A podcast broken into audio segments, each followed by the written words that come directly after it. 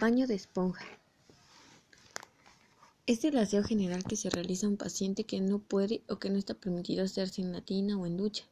Esto implica que la frecuencia del baño depende de la condición física del paciente, sus hábitos personales, su actividad o el estado que guarda su piel, la cantidad de transpiración y la temperatura ambiente.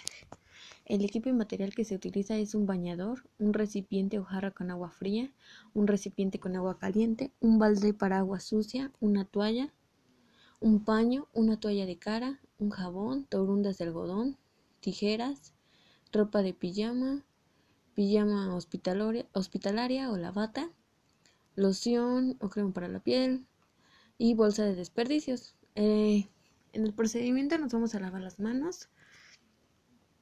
Nos vamos a presentar con el paciente, le vamos a explicar el procedimiento, vamos a preparar el equipo y llevarlo a la unidad. Vamos a disponer el equipo en el sitio conveniente. Vamos a cerrar las ventanas, correr las cortinas y colocar un biombo. Si las condiciones físicas del enfermo lo permiten, se colocará al paciente en posición de cúbito dorsal plana. De lo contrario, se va a adoptar una postura cómoda según las limitaciones del paciente. Se va a aflojar la ropa de cama por los costados. Se va a retirar el cubrecama y frazadas colocando las mismas en una silla o bien en el respaldo de la cama. Vamos a retirar la almohada. Vamos a mantener la sábana superior para cubrir al paciente. Vamos a acercar al paciente al borde de la cama del lado proximal sin descubrirlo. Vamos a verter agua fría y caliente en el bañador. Vamos a mantener la temperatura adecuada según la tolerancia del paciente. Vamos a colocar la toalla sobre el pecho del paciente en sentido transversal. Vamos a hacer una manopla con el mitón del baño Vamos a humedecerla y la vamos a exprimir y vamos a iniciar el baño en el siguiente orden. Primero vamos a limpiar los ojos desde el ángulo interno hacia el externo, empleando una porción diferente al paño. Vamos a lavar el párpado o nariz, vamos a enjuagar, vamos a lavar la cara empezando por la frente, las mejillas, las orejas y el cuello. Vamos a enjuagar y secar utilizando la toalla que se encuentre sobre el tórax anterior del paciente. Vamos a colocar la toalla debajo del brazo puesto del lado en el que se encuentre. Vamos a lavar, enjuagar y, sacar, y secar el brazo con movimientos rotatorios, empezando por la mano, llegamos al hombro y terminamos en la axila. Le vamos a ofrecer al paciente la oportunidad de remojar las manos en el bañador con agua. Vamos a proceder el cuidado de las uñas. Vamos a colocar la toalla para lavar, enjuagar y sacar el otro vaso. Vamos a colocar la toalla sobre el cuerpo del paciente que cubra el abdomen. Vamos a lavar el pecho del paciente, si se puede levantar la toalla con una mano. Vamos a, buscar, vamos a usar una esquina de nuestro paño o una gasa para limpiar y retirar impurezas de la zona del ombligo. Vamos a lavar, enjuagar y secar el tórax. Si la paciente es este, mujer, vamos a tener cuidado con las mamas.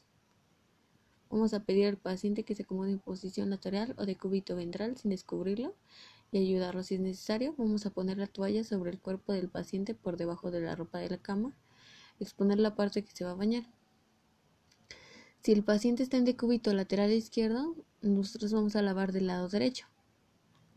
Vamos a cambiar la posición lateral del paciente y lavar desde la región glútea. Vamos a enjuagar y secar el área. Vamos a ayudar al paciente a voltearse a posición dorsal. Le vamos a colocar el camisón. Vamos a cubrir al paciente con la ropa superior de la cama y dejar descubierto el miembro inferior distal del lado en el que nosotros nos encontremos. Vamos a ayudar al paciente según lo necesite. Vamos a extender una toalla debajo de la pierna hacia los pies. Vamos a utilizar siempre eh, la manopla, lavar, enjuagar y secar iniciando con el pie. Vamos a cubrir la pierna limpia y proceder de igual manera con la otra y concluir con la zona púbica y rectal. Si el paciente puede hacerlo, pues bueno, entonces se le realizará y si no, el enfermero pues lo va a realizar. Estas zonas deben de quedar completamente limpias.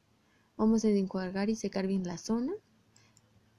Vamos a bajar el camisón, proporcionar los medios para el cuidado del cabello, Vamos a cepillar suavemente, evitar tirones, realizar el, cepillado de forma distal.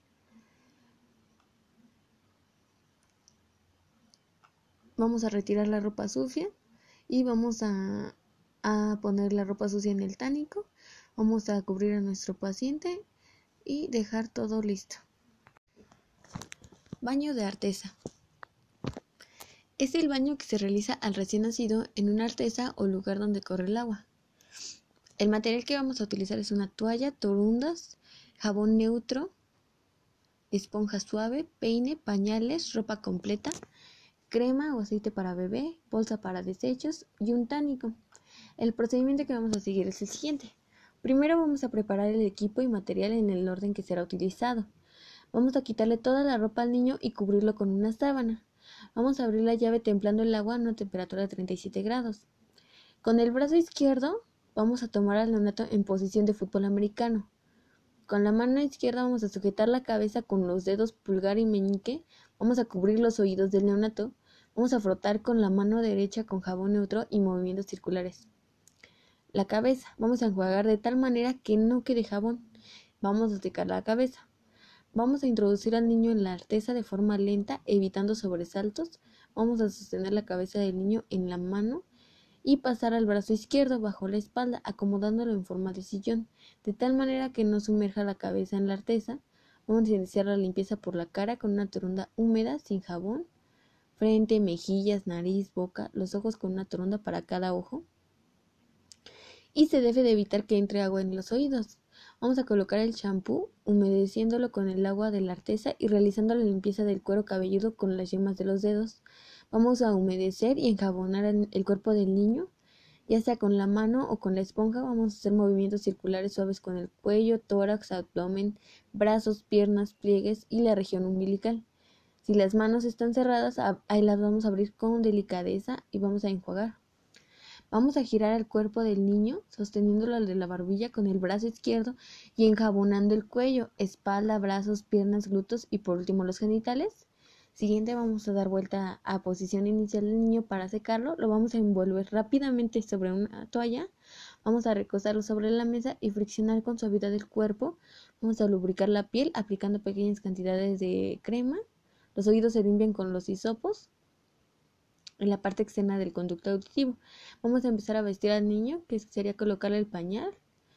Vamos a dejarlo al niño cómodo y, y a una temperatura adecuada. Vamos a retirar el equipo y vamos a mantener en orden el área utilizada. Y de ser necesario vamos a hacer nuestra nota de enfermería. Valoración del paciente. Primero se va a empezar con el encuentro con el niño, se le va a explicar el procedimiento que se va a realizar. Primero vamos a tomar el peso, longitud, perímetros del lactante, toma de signos vitales, observar el aspecto general y conducta del niño y más adelante van a ser explicados. Primero vamos a valorar las características del pelo y de la piel. Ok, eh, se debe de valorar el color, aumento o disminución de la pigmentación, si tiene palidez, eritema, ictericia, cianosis o manchas. Habitualmente la distribución del color de la piel del niño es uniforme. Se va a palpar la piel, vamos a, nos va a permitir sentir sus características, vamos a, nos va a permitir sentir su textura y su temperatura. Debe ser suave, tersa en todas partes del cuerpo. Vamos a identificar todas las zonas de aspereza, engrosamiento o induración. La temperatura habitualmente se siente cálida al tacto. Una piel muy cálida puede indicar presencia de fiebre o inflamación, mientras que una piel muy fría puede ser signo de shock o exposición al frío. Vamos a valorar la hidratación.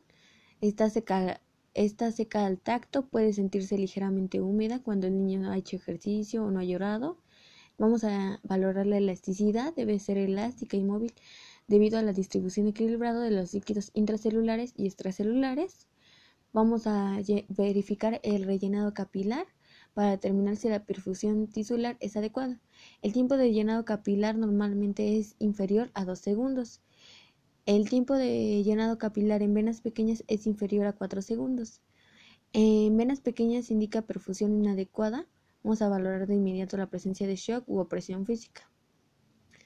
Vamos a valorar si tiene lesiones en la piel. Vamos a inspeccionar ahora el cabello. Se debe de inspeccionar el color, distribución y limpieza del cuero cabelludo. El color debe ser uniforme, tiene que tener brillo y puede ser liso o rizado. Las variaciones del color pueden asociarse a una deficiencia nutricional. Vamos a valorar la distribución de, que el pelo esté uniformemente. Vamos a observar el patrón de crecimiento. Se va a palpar el pelo, debe ser suave, sedoso, hebras finas o gruesas. Se debe de dividir el pelo en varias partes en busca de costras o lesiones. Vamos a valorar las características del cráneo y los rasgos faciales de la cabeza. Los lactantes y los niños pequeños habitualmente tienen un cráneo redondeado con una zona occipital prominente que cambia durante la infancia y se hace menos prominente. Vamos a verificar la simetría de la cara en varias expresiones faciales. Una, simetría significativa podría indicar este, que hay, hay una alteración. Vamos a verificar las suturas craneales, que son los puntos de ossificación en los huesos de la calota que son centrales y luego se extienden hacia la periferia, lo que implica que al momento del nacimiento dichos huesos se encuentran articulados entre sí por tejido conectivo denso, constituyendo las suturas conexiones fibrosas entre los huesos del cráneo que todavía no se han osificado. Vamos a palpar la línea de la sutura con la yema de los dedos. En la línea de la sutura puede sentirse el borde de cada hueso, pero habitualmente entre los dos huesos no existe separación. Si se sienten otros bordes óseos puede haber una fractura de cráneo. Vamos a observar las fontanelas que se forman en la intersección de las suturas donde todavía no se ha formado el hueso. Están cubiertas por un tejido membranoso que protege al cerebro.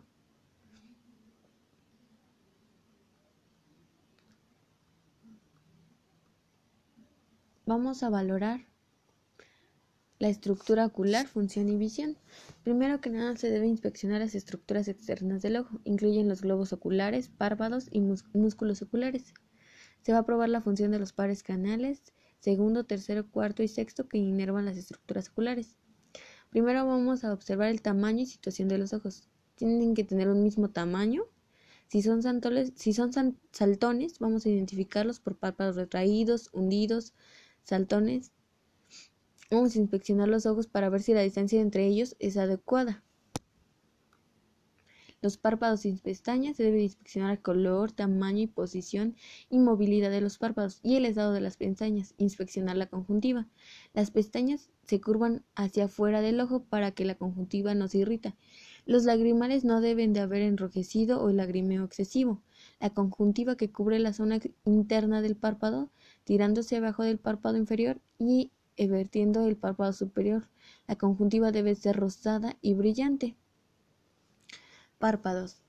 Eh, los párpados deben estar abiertos, debemos de inspeccionar el nivel en el que el párpado superior e inferior cruza el ojo. Normalmente cada párpado cubre gran parte del iris, pero no cubre ninguna zona de la pupila.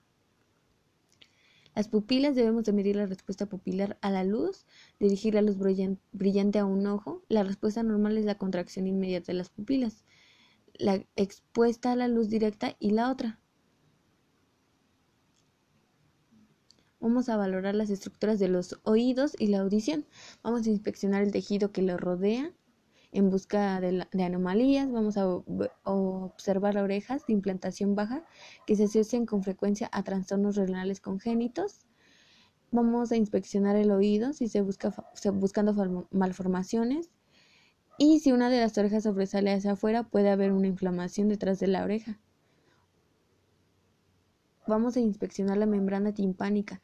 En lactantes y niños eh, tienden a presentar otitis media aguda, infección del oído medio. Vamos a utilizar un otoscopio, vamos a buscar en las paredes signos de irritación, excreción o un cuerpo extraño. Estas son habitualmente rosadas y contienen algo de cerumen. La membrana timpánica es habitualmente translúcida y de color perla. Vamos a valorar la audición en lactante se utilizan distintos objetos que hagan ruidos que atraerán la atención del pequeño. Vamos a observar cualquiera de las siguientes respuestas. Apertura de los ojos. Vamos a detener brevemente lo que está haciendo para escuchar o girar la cabeza hacia un sonido. En preescolar se utilizan palabras susurradas para valorar audición. En niños mayores de 3 años vamos a colocar la cabeza aproximadamente a 30 centímetros del oído del niño fuera de su rango visual para que el niño no pueda leer los labios.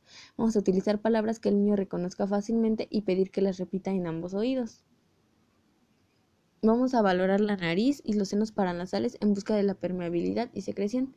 Vamos a inspeccionar la parte externa de la nariz, tamaño, forma, simetría y situación en la línea media de la cara de la parte externa de la nariz. Situarse en la línea media y tamaño de ser proporcionado en relación a los demás rasgos faciales. La nariz en forma de silla de montar puede, puede indicar defectos congénitos como paladar hendido. Vamos a palpar la parte externa de la nariz. Vamos a observar deformidad, palpar con cuidado para detectar dolor o rotura en el contorno. En los recién nacidos pueden tener dificultad respiratoria por una atresia de cuanas. Los niños pequeños se pueden meter objetos pequeños en la nariz con frecuencia. Vamos a inspeccionar la parte interna de la nariz, el color de las membranas mucosas y la presencia de secreción, inflamación, lesiones u otras. Las membranas de las mucosas son de color rosa y brillante, pueden haber una película de secreción clara, puntos visibles y tener una consistencia firme. Los pólipos se originan en cornetes y se asocian con alergias. El tabique nasal vamos a observar el alineamiento, perforaciones, hemorragias o costras. El tabique puede ser liso, sin perforaciones, hemorragias ni costras. La secreción puede ser acuosa, mucosa, purulenta o sanguinolenta en función de la enfermedad. Una secreción unilateral de olor fétido frecuentemente se asocia en la presencia de un cuerpo extraño. Los senos paranasales. Para aparpar los senos maxilares, presionar con los pulgares sobre ambos arcos sigmoideos no debe de haber inflamación ni molestias, ya que puede indicar sinusitis. Vamos a valorar el color, función y signos de alteración de la boca y la garganta. Los labios vamos a valorar color, forma, simetría, turgencia y lesiones. Estos son, así, son simétricos, sin sequedad, grietas u otras lesiones. Deben de tener un color rosado, labios pálidos, cianóticos o rojo cereza. Pueden indicar una mala perfusión tisular. Los dientes debemos inspeccionar y contar el estado de los dientes. Si falta algún diente, comparar los espacios sin dientes en el estadio del desarrollo de erupción dental del niño. Vamos a, inspeccionar el olor del aliento. Olores anómalos indican la presencia de una infección o de mala higiene. Vamos a verificar las encías. Eh, vamos a ver el color y adherencia. Suelen ser rosadas y de apariencia punteada. Podemos observar inflamación, enrojecimiento o sangrado. debemos de palpar las encías para detectar molestias. Se puede asociar con una infección. Vamos a observar la mucosa bucal, el olor y turgencia que cubre las mejillas. Son rosadas. Vamos a verificar la lengua. Tiene que tener, bueno, vamos a verificar el color, turgencia, tamaño, temblor o lesiones. Es rosada y húmeda sin que la recubra ninguna sustancia y cabe con facilidad dentro de la boca. La lengua geográfica es normal, pero puede asociarse con fiebre, alergias o reacciones a fármacos. Los temblores son anómalos. Una capa blanca adherida a la lengua de un lactante puede ser muguet, una infección por cándida. Vamos a observar la movilidad de la lengua, tocar la encía situada por encima de los dientes superiores. Este movimiento inguinal indica pronunciar con claridad todos los sonidos. Habla todos los sonidos del habla. El paladar vamos a detectar hendiduras o masas o un arco muy elevado, si es rosado, sin hendiduras y con un arco en forma de, de cúpula. El recién nacido con frecuencia tienen perlas de Epstein, que son pápulas blancas en la línea media del paladar que desaparecen en pocas semanas. El paladar en arco alto se asocia a dificultades de la succión de lactantes menores. Vamos a inspeccionar la garganta, color, inflamación, lesiones y el estado de las amígdalas. Esta debe ser rosada, sin lesiones, secreciones ni inflamación. Las amígdalas son grandes en proporción al tamaño de la faringe y el reflejo de náuseas. Si la úvula no se eleva o se eleva de un solo lado, puede haber parálisis de los pares craneales 9 y 11. Vamos a valorar las características de la movilidad y ganglios linfáticos del cuello. Vamos a inspeccionar el cuello. Vamos a inspeccionar tamaño, simetría, inflamación y toda anomalía del cuello. Debe ser simétrico, sin inflamaciones. En lactantes no, debemos observar que el cuello sea, no sea muy corto, con pliegues cutaneos. Vamos a palpar el cuello, vamos a palpar los ganglios linfáticos, vamos a deslizar con suavidad la yema de los dedos sobre las cadenas ganglionares las secuencias alrededor de los oídos, debajo de la mandíbula, en la zona, occipital y cadena cervical del cuello. Niños pequeños son duros, de bordes definidos, no dolorosos y móviles. Si están aumentados de tamaño, duros, calientes, indican infección local. La tráquea determina la posición y presencia de masas. Se sitúa en la línea media del cuello. Es difícil de palpar en niños menores de 3 años y palpar desplazando hacia abajo la, siguiendo la tráquea. La tiroides en la parte inferior sobre la tráquea. Intentar palpar el istmo de la tiroides, una franja de tejido glandular encima de la tráquea. Los óvulos de la tiroides rodean la tráquea por detrás y normalmente están cubiertos por el músculo esternocleidomastoideo. Vamos a valorar, a valorar la amplitud de movimiento. Vamos a tocar con la barbilla cada hombro y el pecho y mirar al techo sin dolor. Vamos a mover al lactante un juguete en cuatro direcciones y vamos a ver si tiene dolor al flexionar el cuello. Vamos a valorar la forma, movimiento, esfuerzo respiratorio y función pulmonar del tórax. Tamaño y forma del tórax. Se considera que un tórax es redondo cuando el diámetro anteroposterior del tórax es igual al diámetro lateral. Si un niño mayor de 2 años tiene un tórax redondeado, puede presentar asma o fibrosis quística. Movimientos del tórax y esfuerzo respiratorio. Vamos a observar si el tórax se expande al mismo tiempo que el abdomen se eleva. Deben ser simétricos bilateralmente. El movimiento torácico en lactantes es menos pronunciado que el movimiento abdominal. El diafragma principal es el principal músculo respiratorio en lactantes hasta que son preescolares. Los músculos menos desarrollados sirven como músculos accesorios en casos de dificultad respiratoria. Vamos a observar la frecuencia respiratoria. Vamos a palpar el tórax, vamos a evaluar los movimientos torácicos, esfuerzos respiratorios, las deformidades de la pared torácica y el fremito táctil. Vamos a valorar la pared torácica, vamos a palpar el movimiento de la respiración, confirmar una simetría bilateral. Vamos a palpar con las, con las yemas de los dedos toda depresión, protuberancia o forma inhabitual del tórax que indiquen hallazgos anormales como sensibilidad, quistes, otras masas crepitantes o fracturas. Vamos a auscultar el tórax. Vesiculares, que son sonidos respiratorios de tono bajo siseantes, suaves y cortos. Esto en caso de que haya murmullo vesicular. Valoración de las mamas. Se debe inspeccionar las mamas. Vamos a inspeccionar los pezones que estén situados de forma simétrica cerca de la línea medio clavicular entre la cuarta y sexta costilla. La, areola es redondeada, su pigmentación es más oscura que la piel que la rodea. Vamos a palpar las mamas. Vamos a palpar las mamas en desarrollo de las niñas adolescentes en posición supina para buscar mamas anómalas o nódulos duros. Vamos a, valorar los tonos y función del corazón. Primero que nada debemos de colocar al niño en una postura inclinada o semifowler Vamos a inspeccionar la forma y simetría del tórax anterior desde el frente y desde los lados. Si hay una protuberancia del lado izquierdo de la pared torácica, puede indicar un aumento del tamaño del corazón. Vamos a hacer la palpación del precordio. Vamos a colocar toda la superficie palmar en la pared torácica para palpar el precordio.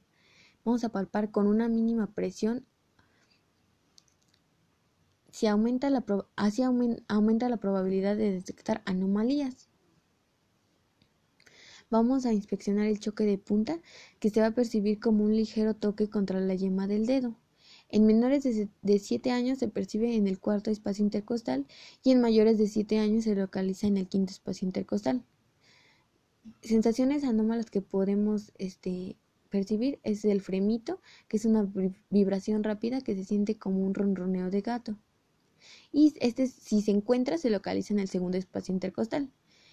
La auscultación del corazón, vamos a auscultar el corazón del niño sentado y reclinado, él debe estar tranquilo. Vamos a contar la frecuencia apical, apical durante un minuto. En recién nacidos puede ser de 120 a 160, en lactantes hasta 2 años de 80 a 120 y la media puede ser de 100, de 2 a 6 años de 70 a 110 y la media puede ser de 90, de 6 a 10 años de 60 a 95 y la media puede ser 80. Vamos a auscultar la diferenciación de los tonos cardíacos, el S1 que es el primer tono cardíaco y el S2 que es el segundo tono cardíaco. eh, vamos a auscultar en los focos de auscultación cardíaca, que es el foco aórtico, en el foco pulmonar, foco tricúspide y foco mitral. Esto con la ayuda de un estetoscopio.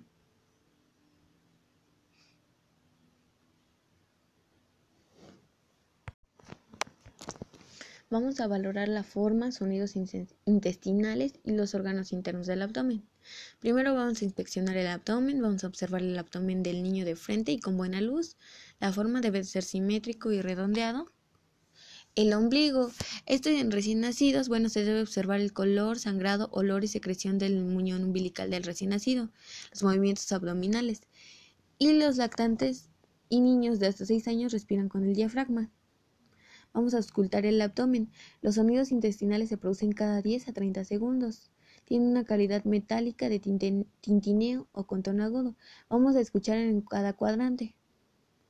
La ausencia de un ruido intestinal puede indicar peritonitis y el aumento de un ruido intestinal puede indicar gastroenteritis. Vamos a percutir el abdomen y la percusión se realiza con el niño en una posición supino. Cuando se percute el abdomen se espera encontrar distintos tonos. Distintos tonos. Eh, vamos a se va a escuchar matido, la matidez en el hígado, vaso y cuando la vejiga se llena. Un sonido timpánico se va a encontrar sobre el estómago o los intestinos. Vamos a palpar el abdomen. Hay dos tipos de palpaciones, la palpación superficial y la palpación profunda. La palpación superficial se utiliza para evaluar la tensión abdominal, es decir, si este es duro o si es blando. La palpación profunda se utiliza para detectar masas, definir su forma y su consistencia. Eh, para la palpación superficial vamos a utilizar un toque suave y superficial. Vamos a palpar todas las protuberancias de la pared abdominal a lo largo del muslo recto abdominal, el anillo umbilical. La palpación profunda vamos a presionar con los dedos de una mano en niños pequeños y con las dos manos en niños mayores. Le vamos a pedir que realice inspiraciones profundas regulares al palpar la, al palpar la zona del abdomen. Esto vamos a palpar los el vaso y los riñones. Eh, en la valoración de la zona genital y perineal. En el caso de las niñas vamos a inspeccionar color, tamaño, simetría de la sínfisis del pubis, labios, uretra y abertura del introito vaginal. En la sínfisis del pubis vamos a ver, ver, si, hay, si hay existencia de vello púbico, los labios deben de ser pálidos y delgados y la abertura vaginal y uretral. En el caso de los niños vamos a inspeccionar este, el pene, vamos a inspeccionar el tamaño, el prepucio y la posición del meato uretral. El glande debe ser liso, debe estar limpio, sin inflamación ni úlceras. El escroto tiene que tener simetría, presencia de testículos y cualquier anomalía. Este presenta estrías o arrugas en la superficie. Antropometría. Es una medición, es un método no invasivo y es para evaluar el crecimiento físico. Vamos a iniciar con el peso, que es un reflejo de la masa corporal total de un individuo. La técnica, bueno, el niño debe ser colocado desnudo y sin pañal sobre la báscula, cuidando que todo su cuerpo permanezca dentro de la charola y distribuido de manera uniforme sobre el centro de esta. Lo ideal es utilizar una báscula electrónica que proporcione el peso aproximándolo a los 10 gramos más cercanos. El peso debe obtenerse por duplicado para hacer un promedio de ambas mediciones o bien puede repetirse la medición hasta que se obtengan dos cifras iguales. Si el paciente tiene colocados objetos como sondas o catéteres, deberán ser sostenidos en el aire para disminuir en lo posible errores de medición. En el caso de que sean objetos del peso conocido, este deberá ser sustraído del peso del neonato o lactante para tener una cifra más real y confiable. Para el recién nacido y lactante debemos de colocar la báscula en una superficie dura y lisa se va a cubrir con un lienzo y se va a calibrar cada vez que se usa. Luego de usarla se va a fijar. En menores de 6 meses la precisión es en decagramos y en mayores es de hectogramos. El bebé se pesa acostado hasta los 8 meses y luego de eso sentado.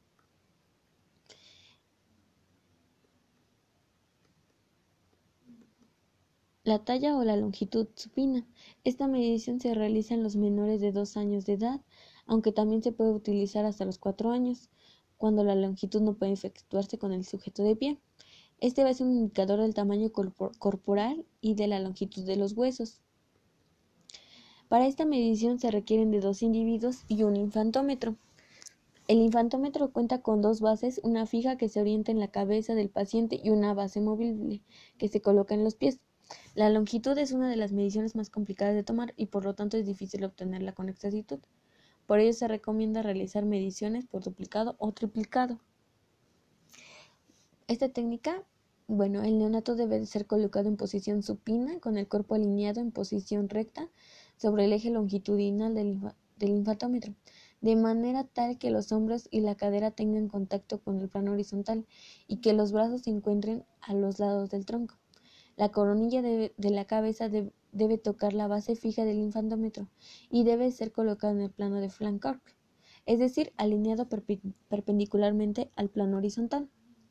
Tanto la, la cabeza como la base del infantómetro deben ser sostenidos por uno de los observadores. El otro observador con una mano debe extender las piernas del paciente vigilando que las rodillas no se encuentren flexionadas y con la otra mano debe de recorrer la base móvil del infantómetro, de manera que se ejerce una leve presión. Si se ejerce una presión mayor a la indicada, la medición no será válida. Las circunferencias pues bueno, vamos a checar el perímetro cefálico, que es un indicador del desarrollo neurológico a partir de la evaluación indirecta de la masa cerebral. La técnica, bueno, la cinta debe ser colocada en el perímetro máximo de la cabeza y como referencia se utiliza el punto máximo del occipucio y la clavela. La cinta debe situarse en el plano horizontal de manera tal que se encuentre a la misma altura de ambos lados de la cabeza. El inicio de la cinta debe coincidir con la parte frontal de la cabeza. Se ejerce una leve presión al momento de tomar la medición para comprimir el pelo y ligeramente la piel. La medición se aproxima al 0.1 centímetro más cercano. En el recién nacido el promedio es de 35 centímetros y va incrementando de 0 a 3 meses 5 centímetros, de 3 a 6 meses 4 centímetros, de 6 a 9 meses 2 centímetros y de 9 a 12 meses 1 centímetro. La circunferencia del, del brazo o el perímetro braquial. Eh, la circunferencia del brazo proporciona información sobre el contenido de la masa muscular y la masa grasa. La técnica, pues bueno, debe utilizarse el punto medio del brazo, de preferencia debe realizarse en el brazo izquierdo. Para medir el punto medio se debe doblar el brazo en un ángulo de 90 grados y se debe mantener pegado al tronco. Se toma como referencia el punto medio entre el acromio y el oleacrón, es decir, entre el hombro y el codo en la parte externa del, brazo. Después, con el brazo relajado y extendido en posición horizontal, ligeramente separado del, del tronco y la mano en prono, se realiza la medición, rodeando el contorno del brazo sin ejercer presión. Para ello se va a utilizar una cinta de fibra de vidrio con precisión de 1 milímetro y un grosor de 0.7 centímetros. La cinta debe de quedar en plano perpendicular al tronco del cuerpo y la lectura debe realizarse en la parte externa del brazo, que es donde se debe coincidir la cinta con el punto de inicio.